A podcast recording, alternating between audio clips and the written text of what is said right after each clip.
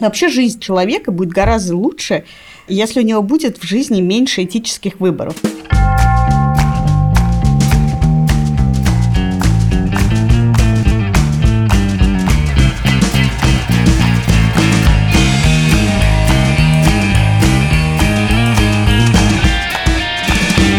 Привет!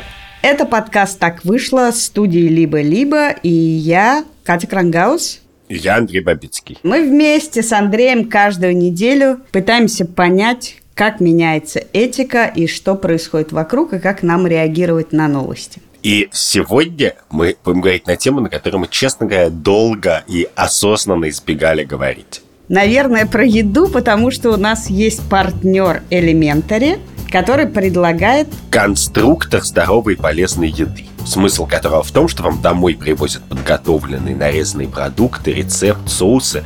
Вы все это бум-бум-бум складываете за 15 минут, и у вас появляется отличный обед или ужин. Мы даже с Катей проделали эту операцию. Я в полном восторге, честно говоря. Мне пришлось звать гостей, потому что я не в состоянии съесть столько ужинов и обедов. Это очень круто. А главное, что Elementary дает скидку в 41%. Это дофига на первый заказ. Ссылка есть в описании выпуска. Но на самом деле мы хотим поговорить не про еду, а про то, на чем настоял Андрей. Я настаивал на том, чтобы этого не было вокруг нас. В смысле, скрипя сердце, вы решили поговорить про Путина. Про этический разбор Путина.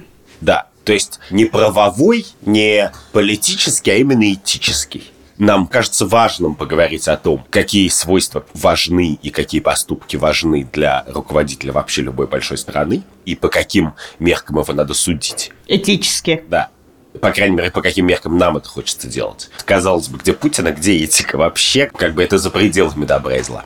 Но мне кажется, что все равно это, во-первых, полезный и важный разговор о том, что действительно делает лидера нации лидером нации и какие его свойства важны и запоминаются и существенны. Но кроме того, у нас немножечко такая какая-то безвыходная ситуация, потому что кажется, как бы сейчас формально происходит что-то издали похожее на голосование за или против Путина, но поскольку, с моей точки зрения, это совсем-совсем не голосование, то есть не тайное свободное волеизъявление с конкурентной аргументацией, с агитацией за и против и с честным подсчетом голосов, то участвовать в нем я не буду. Но если уж кому-то было интересно, что я думаю про Путина, то, пожалуйста, окей, я готов рассказать. Слушай, у меня только к тебе один важный вопрос. Давай. Скажи, почему тебе кажется, что про это нужно снова говорить? Мне кажется, что действия Путина и страна, в которой мы живем, и события, и законы, и слова, которые он произносит, настолько говорят сами за себя, что для одной части страны это очевидно, для людей, думающих, следящих за новостями, интересующихся новостями и вообще знающих, кто президент этой страны. А для другой части, если их не убедили сами действия Путина, то вряд ли убедит наш разбор. С одной стороны, да, с другой стороны, я, например, анархист, Буквально анархист – это такой человек, который считает, что преступления не становятся меньшими преступлениями от того, что их делает там президент или спикер. И с анархистской точки зрения ни одна страна мира не управляется по-настоящему приличными людьми. Ну или почти ни одна. И, в принципе, таких мировых лидеров, с которыми я всерьез мог бы говорить вообще о том, как поступать, их вообще в мире может быть по пальцам одной руки, я не знаю. И в мировой истории не так много. А почему говорить про это, при том, что мы жили с Путиным и будем жить с Путиным? И от нашего... То есть это даже не, не вода камень точит, понимаешь? Нет, это вода камень точит. Конечно, разговоры – это то, что точит камень в данном случае. Если бы я в это не верил, мы бы подкаст не вели, Катюш. Я специально не хотел рассказывать про конкретные преступления и нарушения, которые там могут или не могут Путин предъявить на суде. Хотел сказать про то, что мне в целом кажется важным, и про некоторые вещи даже люди, которые Путина не любят, кажется, ему как бы его в этом не винят, например. А мне кажется, что самое существенное и самое неприятное, что он делает, это войны на Донбассе и в Сирии, избитые Боинги. И в принципе, принято считать, что война – это какая-то естественная штука для лидера державы, тем более большой, как бы войны случаются все время и так далее. Но мне кажется, конечно же, что в два конце 20 и в начале 21 века это уже было не так. Уже все прекрасно понимали и было проговорено много раз, сколько зла в войне, и что войны надо избегать на любом уровне те войны, которые мы наблюдали в последние годы, например, война в Сирии, ни зачем, никак России не нужна просто никак. Но фактически, не надо себя обманывать, два раза Россия просто на пустом месте, как бы сидя на диване, два раза устроила маленькую гуманитарную катастрофу, и даже не очень маленькую, в двух разных регионах мира, совершенно ни зачем нет никакого даже, блин, стратегического смысла, зачем это делать.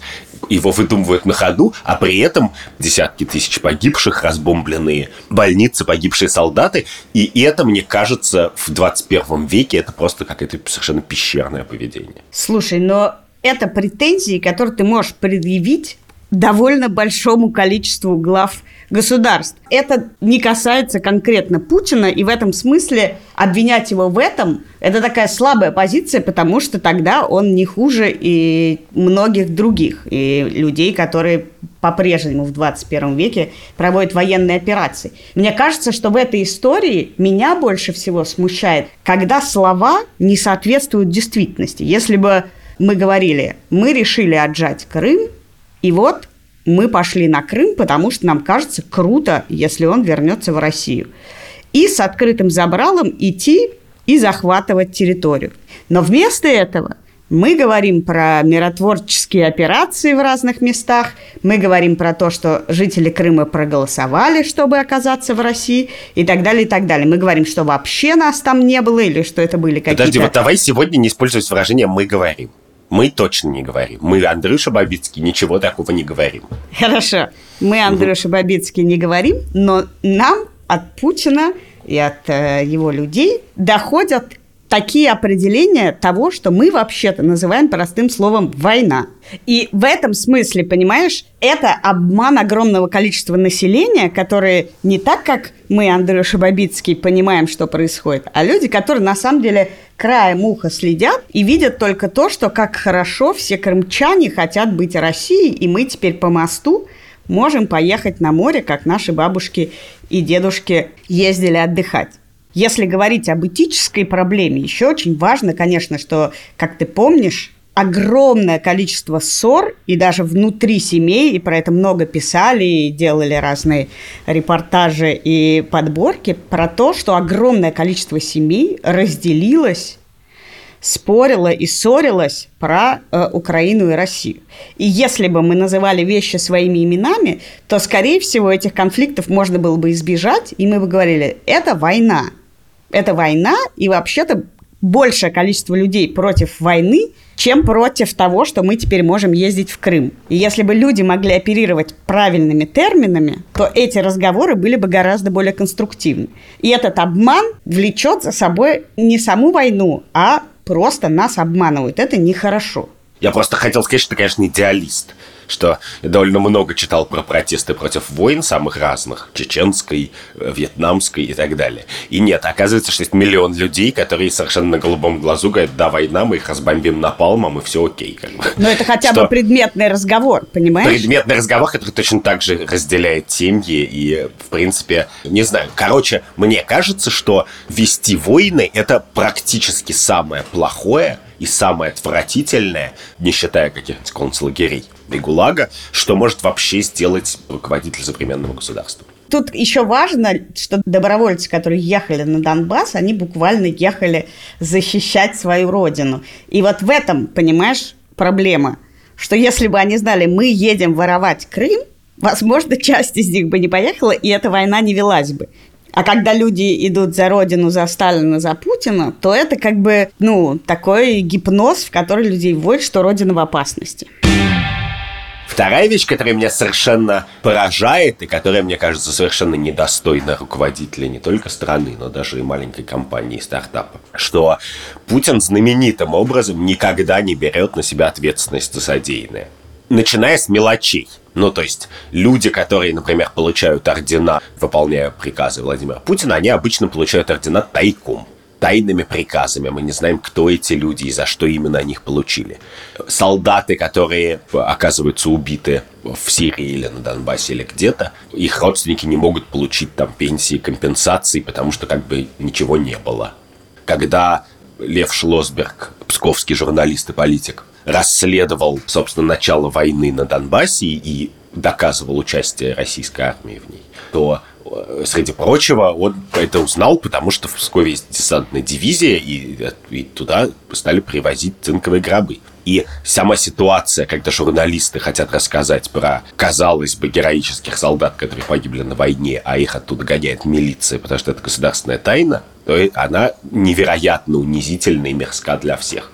Вот эта неготовность и неспособность взять на себя ответственность ни за что, ну, мы теперь ее наблюдаем еще даже в введении и выведении карантина, что карантин отменял, но вроде как не Путин, но вроде как почти по всей стране. Или у нас тут кто-то воевал, но вроде как это не мы, и они сами туда ехали, и пенсии им не положено, там, и так далее. Вот даже за плохие вещи, не только за хорошие, как бы, не берет на себя ответственность. И это совершенно поражает, конечно, в 150-миллионной стране. Слушай, но мне кажется, что для политика это абсолютно стандартная ситуация, что он, ну, он не должен быть честным. Как ты правильно заметил, никакой глава государства, скорее всего, нам не понравится, и вообще некоторое лукавство и, собственно, сама политика, она и есть в этом. Но мне кажется, что проблема ответственности гораздо шире самого Путина. Если Путин просто перекладывал ответственность, это было бы даже ну, понятно, потому что во всем мире существует понятие ответственности. Условно говоря, Патрушев проводит спецоперацию в Нордосте, все пошло не так, есть некая процедура в мире, кто за это отвечает. Патрушев должен быть снят, и не проводить спецоперацию в Беслане. И вот эта абсолютно рандомная ответственность, которую ты никогда не знаешь, прилетит тебе, прилетит человеку, который выше, или прилетит человеку, который ниже. И вот это абсолютное незнание того, кто за что отвечает и какова процедура ответственности, то есть ты понимаешь, если ты руководишь этим, то если люди под твоим руководством что-то нагадили, то отвечаешь ты и тот, кто нагадил. А у нас, получается, может получить тот, кто нагадил, словно говоря, конкретный полицейский, может его начальник, может вообще глава МВД. А мне кажется, что часть этой системы снятия ответственности состоит в том, что в результате за какие-то самые страшные провалы в политике и действиях русского государства не, на самом деле не наказали никого, а на самом деле наградили. За Нордост наградили довольно много людей. Но это, мне кажется, очень емко формулируется в фразе «она утонула», которую Путин произнес про э, подлодку «Курс», которая действительно утонула, но в этой формулировке весь сок ответственности, что что-то произошло само, и за это никто не отвечает. И в этом смысле продолжение этого является то, что во всем мире существует практика, что-то случилось, первое лицо, может быть, думает несколько часов, ему советуют все его советники, он выходит и говорит, первое, что он говорит, случилось ужасное, это трагедия, и дальше он говорит какую-то содержательную часть. Путин иногда говорит, мы разберемся, и типа возьмите под особый контроль. Но, как известно, во всех критических случаях он появляется либо через несколько дней, либо не появляется вообще. Про это даже много шутили, что Песков все время говорит, Путин в курсе или Путин не в курсе. Что значит эта фраза, совершенно непонятно. Ну, как бы введите его в курс, а если он в курсе, то почему он до сих пор не сказал чего-то? Перейдем к следующей претензии. И она тоже выделяет, конечно, его на фоне даже мировых политиков. Он безумно много врет. Невероятно, даже в мелочах я не знаю, если брать совсем свежий пример, то вот у него объявляется поступление в прямом эфире, которое, собственно, было вот на этой неделе, которое должно начаться в 3, начинается в 5. Это я бы выделила в маленькую, короткую претензию, что Путин всегда опаздывает. В принципе, он даже опоздал к папе римскому на встречу. И как бы опаздывать просто нехорошо, это неуважение. Это очень короткий пункт. Опаздывать не хорошо, но это его выступление замечательно было тем, что у него на часах стояло другое время. Что означает, что либо он наврал в том смысле, что переставил время на часах, чтобы оно не выглядело как опоздание, что мне странно даже поверить. Либо, что он записал, на самом деле, его не как прямой эфир, а где-то у себя в бункере заранее, А потом, когда он его записал, оно пошло в основной эфир, но в любом случае это была ложь. И ложь какая-то маленькая, мелкая, любая, по любому поводу, когда Путин, например, пересказывает любое громкое дело, иногда такое случается, то он врет в его обстоятельствах. Всегда. Ну, это началось, собственно, с Курска, когда жен офицеров Курска Путин назвал, сказал про них, что наняли шлюх за 10 долларов публично наврав про людей, которые в тот момент еще были в невероятно тяжелых трагических обстоятельствах. Но эта идея как бы автоматически наврать, кроме того, что она аморальна, но она еще в 21 веке довольно глупа. Ну, в смысле, ну, довольно сложно врать в эпоху Твиттера в таких количествах. Тут тоже, мне кажется, важным, что я не понимаю, зачем. Вот у меня были периоды в жизни, знаешь, ровно про часы. Тебя спрашивают там, ты уже вышел? Ты говоришь, я уже вышел, а сам не вышел. Тебя спрашивают, что ты делаешь? Ты говоришь, сижу дома, а сам не дома. Вот это мелкое, абсолютно нелогичное и на самом деле ничего тебе не дающее вранье, оно демонстрирует вообще-то какое-то очень нервное состояние. Ты не понимаешь, что происходит, ты не понимаешь, как правильно реагировать, ты не понимаешь, что ты делаешь, и на всякий случай все время врешь. Но я не понимаю, зачем. То есть в каких-то случаях он выгораживает себя, и он пытается такое denial, знаешь, отрицание, что не может быть такое горе у женщин, они так не плачут, значит, они не настоящие. Ну да, или не может быть, чтобы мы просто так посадили человека в тюрьму. Да, да. Не может быть, что мы просто так протестуем, наверное, заплатили и так далее, и так далее. Сейчас писал в Facebook Анна Мангайт, ведущая «Дождя», что к ней пришли предложить ей денег за то, чтобы она прорекламировала голосование по Конституции. И очень удивились, когда она сказала, что она этого делать не будет, потому что с той стороны уверены, что, ну, если мы платим, наверное, им платят, и мы можем просто начать сами платить им, и тогда все будет хорошо. Меня смущает, как и всегда смущало, например, в советской идеологии, что ты можешь сказать, мы так решили, я так решил, что я никуда не уйду. Я буду править этой страной всегда, потому что я так решил, потому что все, я могу. Вместо этого нам говорят, все будет по закону, все будет по закону, все будет по закону, а теперь проголосуем за изменение Конституции, чтобы все было по закону, и снова все по закону. И вот это опять подмена понятий, сама суверенная демократия. Я не понимаю, и, может быть, ты мне объяснишь, почему нельзя сказать, мы хотим этих людей посадить, они нам мешают, и вот это будет статья «Враги народа», и мы их будем сажать, потому что бесят. И мы будем менять Конституцию, потому что мы теперь монархия. Почему нельзя в открытую говорить, что нам так вперлось? Нет, ну, во-первых, в этом есть какое-то движение морального прогресса, что, конечно, 200 лет назад можно было так еще говорить, а сейчас уже сложно. Почему? Потому что, если ты так скажешь, то тебя всегда будут писать Владимир Путин, запятая, диктатор, запятая, и дальше. Во всех, как бы, мировых СМИ, и как бы ты не хочешь такого. Почему-то, неважно. В данном случае у нас не подкаст же про стратегии корпоративного выживания, поэтому я не знаю, как бы, я не даю советов, я не понимаю в этом. Я понимаю, что количество этой лжи таково, что очевидным образом мне она представляется довольно инфантильной ложью, как, знаешь, маленькие дети иногда говорят, стоя над разбитой чашкой. Это не я разбил. Ты что, видел, как я ее разбил? Ну, как что-нибудь такое. Мне в этом кажется, некоторым видится инфантилизм, а ему, наверное, что-то другое. Но что кажется мне существенным, что очевидным образом Путин уже не умеет отличать лжи от правды. То есть настолько ему пофигу на самом деле, что как было на самом деле, и вокруг него уже очевидно давно нет людей, которым это не пофигу, что даже в ситуации, когда, казалось бы, ему стоило бы в чем-нибудь разобраться, он на самом деле очень плохо понимает, что происходит.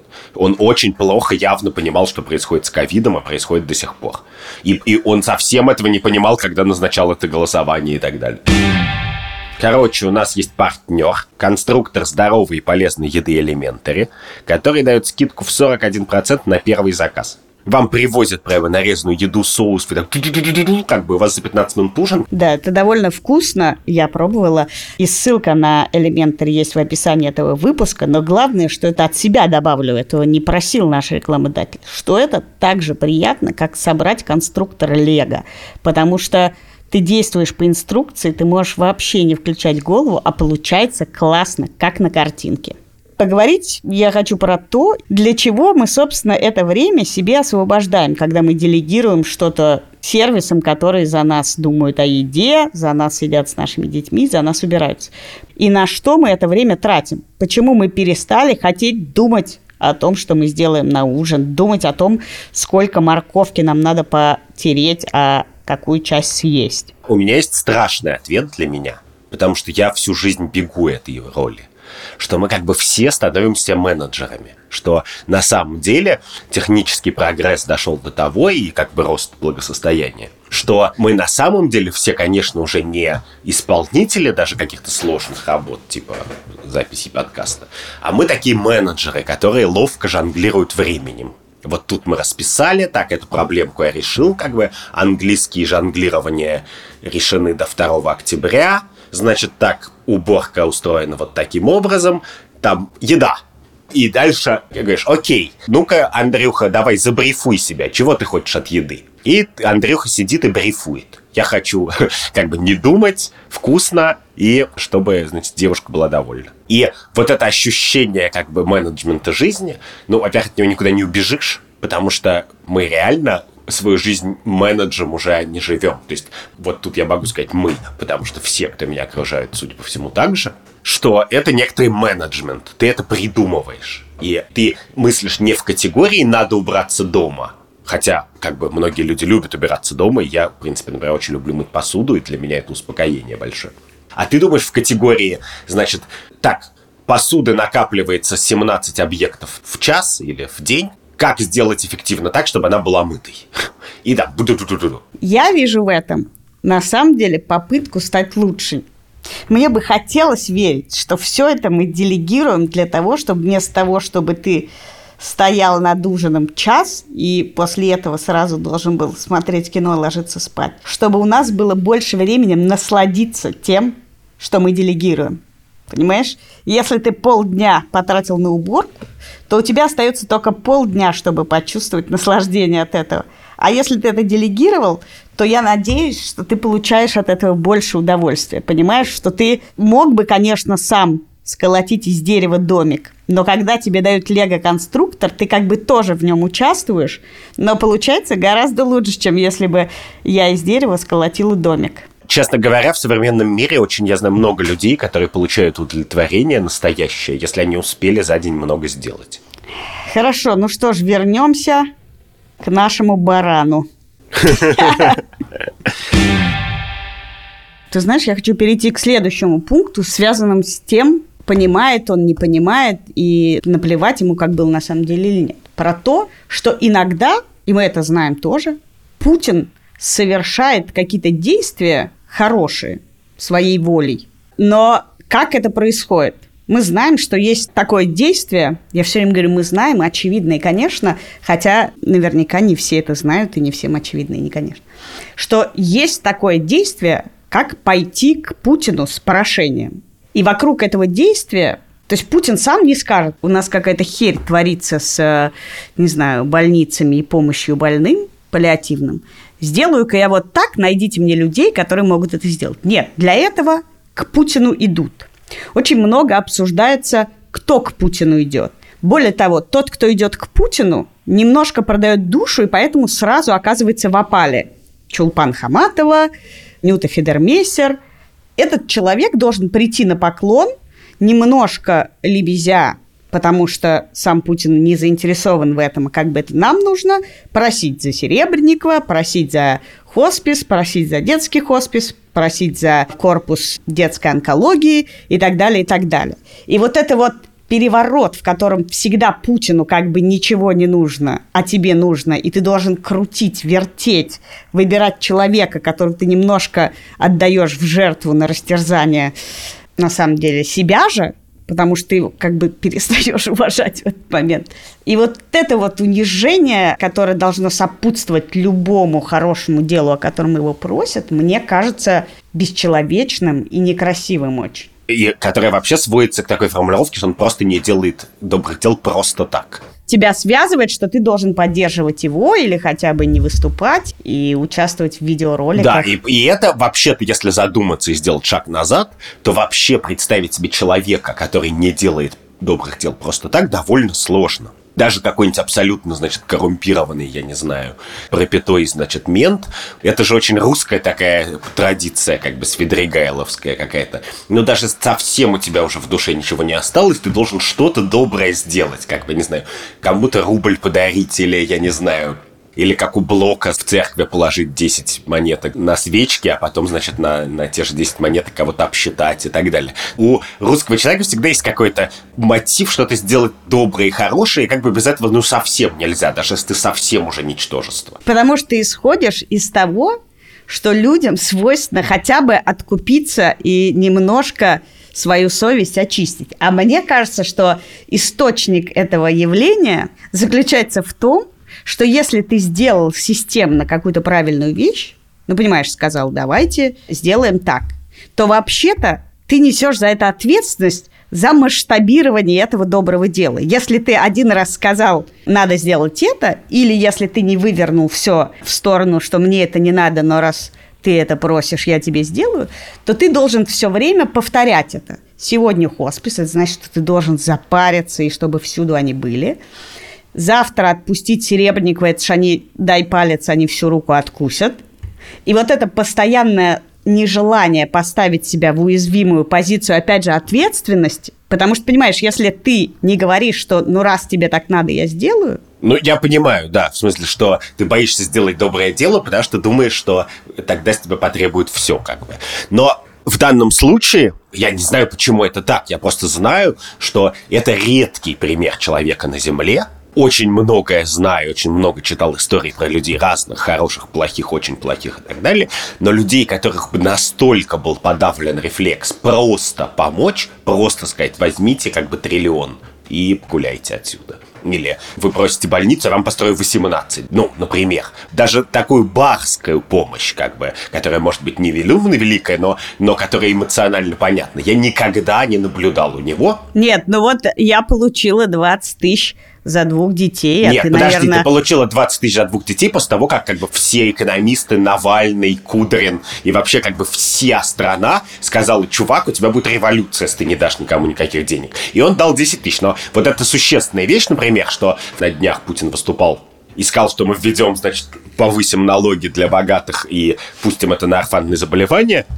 но там долго надо обсуждать. Я не буду сейчас влезать в налоговую историю, но важно вот что, что он фактически сказал, давайте мы, значит, поднимем налоги и получим 60 там, или 200 миллиардов рублей, какую-то копеечную сумму. И пустим его на орфанные заболевания. На что, значит, Митя Ольшковский, основатель фонда э, «Нужна помощь» и таких дел, который не понаслышке знает об этих проблемах, написал, что этого хватит примерно на одно орфанное заболевание из нескольких сотен.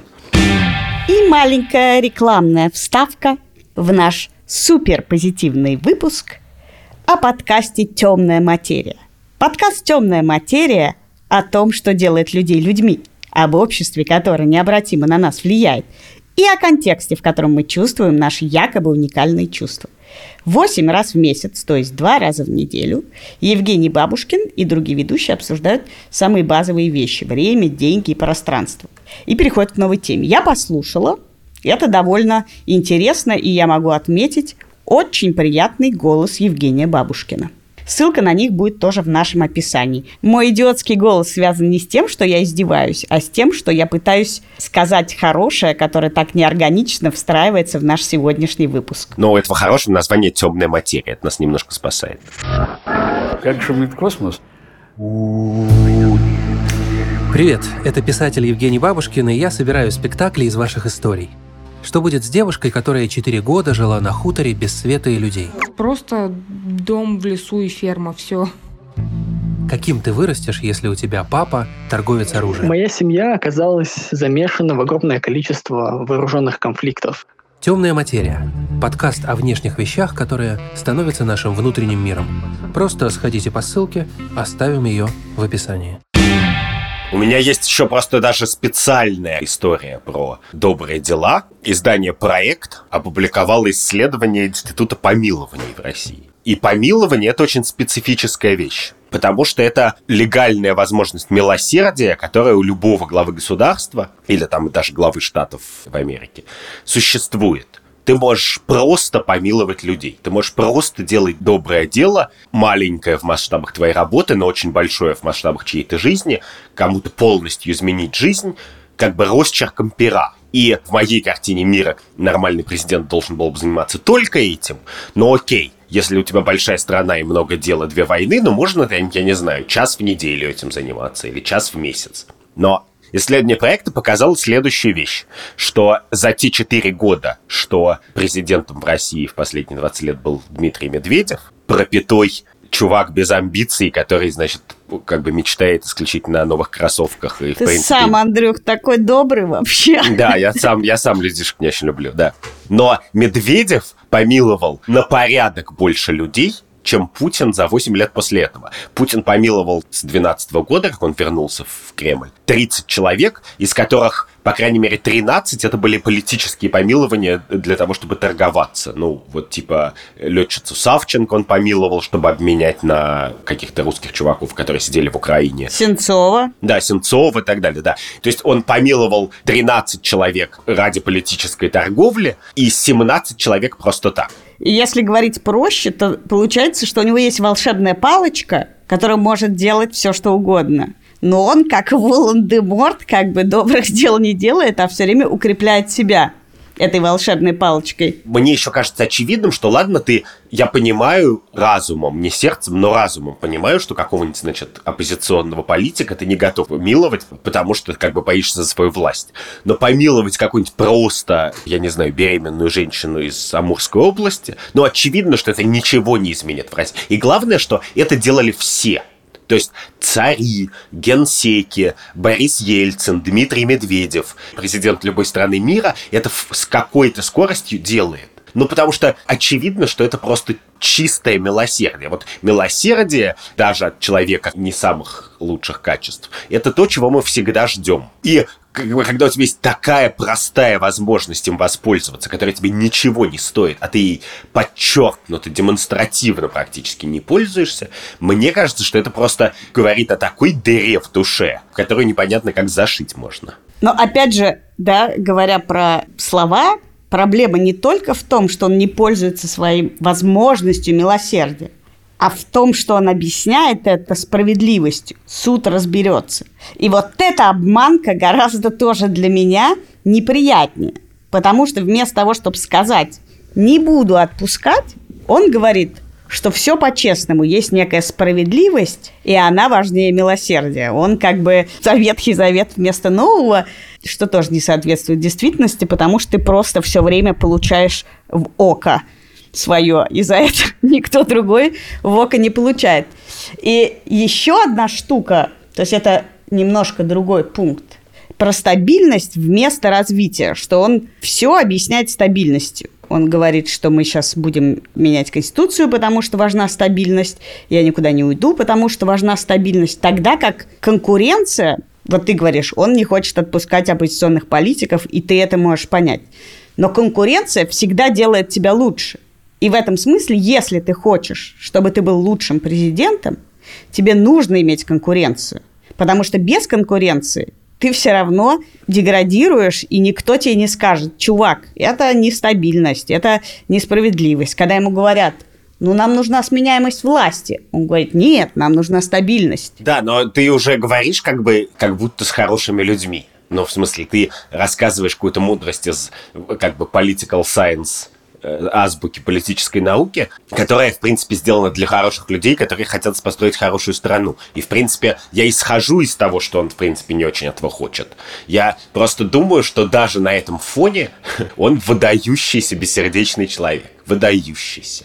А чего он хочет, по-твоему? В смысле, я думаю, что он хочет, это удивительное. Я задумался об этом, когда вот объявили про эти поправки, и я понял, что буквально Путин лично мне сказал, что я, типа, старик, буду тебе портить жизнь и твоей стране до последнего вздоха. И я подумал, что, конечно, это удивительный зачет, Представь себе рабочего на заводе или футболиста или писателя, который единственное, как бы, к чему он стремится, это быть футболистом как можно дольше, или писателем. Он говорит, а я был футболистом 74 года, я из них 38 годов не забил ни одного гола и не обвел ни одного другого футболиста, но зато я чемпион мира по тому, сколько времени я провел на одном месте.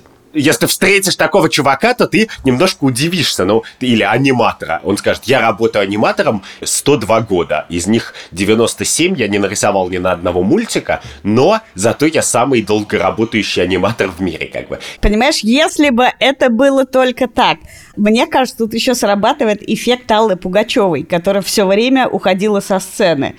Каждый год она уходила со сцены и устраивала прощальные концерты. И вот это, мне кажется, еще более тоже обманчивым. Он говорит, я не буду менять Конституцию. Через 10 лет он меняет Конституцию. Я не буду там сидеть и держаться за кресло.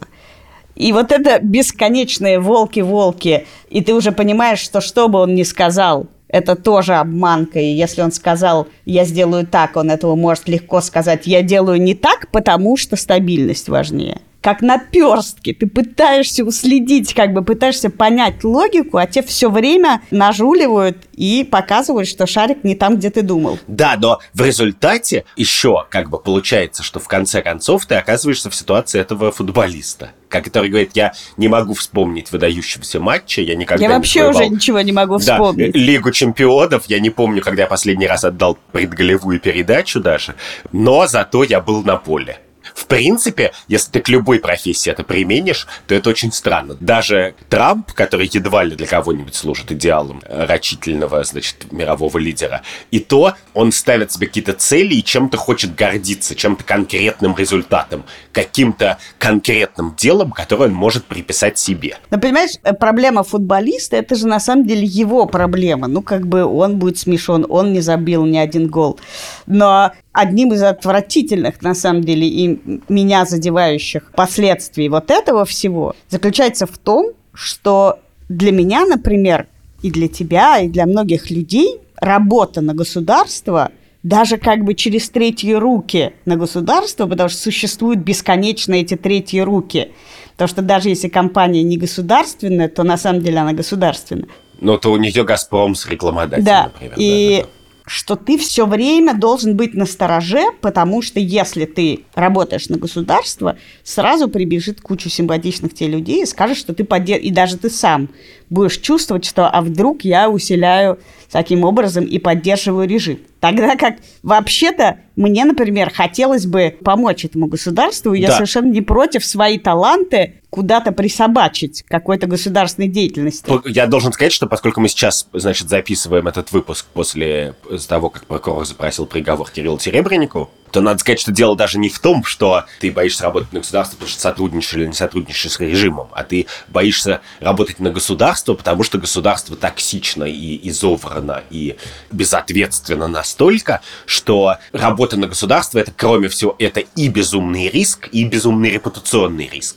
И поэтому происходит некоторый отбор, в результате которого любой человек, который как бы идет работать на государство с открытым забралом и говорит, окей, как бы у нас есть общество, у общества есть какой-то бюджет, и на этот бюджет мы делаем мир лучше, он как бы оказывается в положении Серебренникова, а человек, который не оказывается в положении Серебренникова, рискует тем, что про него сразу по дефолту все решат, что он просто пришел пилить. Идеи просто работать на государство и делать мир лучше и не заниматься говном, ее не существует у тех людей, которые управляют бюджетом в принципе миллиард лет уже, и те люди, у которых она существует в своем собственном частном порядке, они должны отвоевывать у государства каждую, ну, как бы они должны часть рабочего времени тратить на эту войну, а не на полезную деятельность. И в, на круг это приводит к тому, что в России, и для меня это важнейшее свидетельство банкротства государства, как бы не теоретического, а практического, что на круг, когда человек не может просто как бы сказать, а я вот иду работать на государство. Сразу люди вокруг него начинают, я не знаю, обнимать его, жать ему руку, говорить, старик, как тебе помочь, там, и так далее. Окей, ты не хочешь идти к Путину и говорить, Путин, реши проблему как бы сверху. Ты говоришь, окей, я готов на своем участке сделать мир лучше, как бы честно поработать, как бы свои таланты, свое образование применить. Но оказывается, что нет, что этого нельзя. И это очень сильно отличает Россию от многих других государств, даже с плохой властью. Это, конечно, совершенно советское, тоталитарное наследие, что даже на низкой должности в масштабах страны ты не можешь делать вид, что политика и режим как бы не существуют. Ты знаешь, я тебе скажу, несмотря на то, что мы с тобой еженедельно ведем этический подкаст, Я, например, считаю, что совершенно не нужно человеку в жизни совершать столько этических выборов. Вообще жизнь человека будет гораздо лучше, если у него будет в жизни меньше этических выборов, потому что чем больше ты на него накладываешь, тем выше риски ошибиться ему, ошибиться, сделать что-то против своей совести или наоборот бы потерять что-то из-за своей совести. И это совершенно бесконечно изматывающее занятие. Ты каждый раз решаешь, а в этом я должен поучаствовать, а тут я должен сказать, а сюда я могу пойти. А что это за компания, которая меня зовет? Должен я все прочитать про нее? А если я не умею отслеживать связи компаний, госкомпаний? А если я хочу просто заниматься музеями, и я не, не сильный человек, и не хочу ничего решать постоянно, не хочу давать отпор по каким-то неприличным просьбам про голосование? И вот это бесконечное изматывание всех людей, которое когда-нибудь оступится. Человек всегда когда-нибудь оступится. И тут такие клещи. А! Мы тебя поймали, чувак. Все, один раз оступился, теперь у тебя нет аргумента, почему ты не с нами. Ну, причем с двух сторон эти клещи, на самом деле. И со стороны общественности, и со стороны начальства. Я хотел сказать, что поскольку слушатели нашего подкаста знают, мы с тобой неприлично большое значение отдаем детям и любим детей. Неэтично большое нам даже такое предъявляют. Да, неэтично большое, да. То я хочу сказать, что для меня очень важное свидетельство какого-то большого нравственного порока у Путина – это его отношение к собственным детям которым он, в общем-то, не дает возможности нормальной жизни ни в какой мере, настолько, что втягивает их я не знаю, следишь ли ты за этим, но обе дочери Путина ассоциированы уже про которых как бы нельзя говорить, что они дочери Путина, и которые как бы должны все время врать и прятаться и делать вид, что они не дети своего отца, но при этом они не могут просто жить на лазурном берегу, как бы радоваться жизни, а они должны участвовать в этих каких-то адских распильных схемах, я не знаю, программе генетической переписи российского населения или там технологической долине МГУ, то есть, на самом деле, выполнять важные представители функций, для которых важно, в частности, что они дети своего отца, но при этом это все как бы ложь, и все это скрывают, и никто это не говорит вслух. И вот человек, который своих детей отправил в этот мир лжи и воровства, как бы, для меня это просто патентованное, как бы, чудовище. Когда я думал перед этим подкастом, что действительно меня как бы раздражает в Путине, то две вещи, которые для меня казались прям самыми важными почему-то, это его отношение к детям и к институту помилований потому что это точно зависит только от него. Это никак нельзя перевалить на каких-то боях, которые плохие там, или э, нерасторопные. И это две ситуации, в которых он лично повел себя как человек полностью бессердечный в ситуации, когда очень просто было поступить иначе. Что может быть проще, чем просто, блин, не включать в этот адов распил своих собственных дочек? Знаешь, вот на исходе нашего разговора я вот понимаю, что больше всего меня задевает, как человека, чье самое счастливое время пришлось на Путина вообще-то, вся моя молодость, в которой было много прекрасного, и моя жизнь становится только лучше и лучше с каждым днем, что мне все время приходится думать про Путина. И даже сейчас мне пришлось с тобой разговаривать про Путина, а я не хочу, понимаешь? Я не хочу думать про Путина и про свое отношение к Путину и про все это. Я просто не хочу думать. И то, что меня все время ставят в это положение, вот это меня задевает больше всего. Я тоже, но справедливости ради я проделал большой путь, чтобы меньше думать, потому что когда-то я писал регулярные колонки, и было совсем сложно не думать. Но ты как бы все время должен думать, и если ты не думаешь о нем два месяца, а занят своими делами, и пьешь вино, и радуешься своей влюбленности, то потом ты заходишь на какой-нибудь новостной сайт и думаешь, как же так, как бы пока я радовался, Путин опять что-то, и я опять должен со своей радости переключаться и хотя бы на день испортить себе настроение, как возможно, Андрей, мы испортили своим слушателям. Да. Этим бесконечным разговором про Путина. Да, но, к сожалению, Катюш, мы не можем, с другой стороны, совсем действительно не думать нельзя. Это, может быть, не наша вина, но уже так получилось. Для меня еще важное свойство Путина состоит в том, что он, конечно, очень мстителен и очень мелочен, что политическому террору, который в России существует, большую часть правления Путина, подвергаются не только люди, которые ему оппонируют, но и их родственники – Ну, там, самый классический пример – это Олег Навальный, брат Алексея Навального, ну, который три с половиной года сидел в тюрьме. Просто так. И таких примеров гораздо больше. И это тоже совершенно переводит Путина в другой абсолютно разряд. Ну, то есть делает его гораздо ближе к худшим образцам советской действительности, чем, например, к чему-нибудь, что позволяла себе царская власть. Политический террор в России как бы возник при царях, но, конечно, тогда он предполагал персональную ответственность как бы человека, который идет против системы, а не всеобщую. И вот это худшее наследие сталинских времен, что если ты что-нибудь сделал, то мы тебя, значит, и старуху мать, и, значит, и детишек, и братьев, как бы, это прямо отвратительно мерзко. Я прошу тебя, давай закончим. Ладно, ладно, все. Мы не будем говорить про политический террор, мы не будем говорить про Тунбергов и коррупцию, потому что это все и так знают без нас, да? Знаешь, как в мультике про антилопу, которая бежала, и из нее летели золотые монетки, и там сначала жадный человек говорил, давай, давай, монетки, монетки, а потом закричал, довольно, довольно, и все превратилось в черенки. Довольно! Помогите! Я прошу тебя, довольно, Андрюш. Подписывайтесь на нас в Apple подкастах, в Spotify, в Google подкастах и на Яндекс Музыке. Поставьте оценку нам, будем честны, поставьте ту, которую хотите, напишите нам отзыв, Присылайте свои вопросы нам в Фейсбуке, во Вконтакте и в отзывах. Мы их все читаем и берем оттуда вопросы. И простите нас, конечно, что мы говорили про Путина, но это как выборы, понимаете? Иногда вот надо потратить воскресенье на вот такую фигню. Надо, просто иногда надо. Просто так вышло. Просто так вышло. Это были мы, я Катя Крангаус. И я Андрей Бабицкий, а также наш редактор Андрей Борзенко. Звукорежиссер Эльдар Фатахов. И продюсер Алика Кремер и наша любимая студия «Либо-либо». До свидания. До свидания.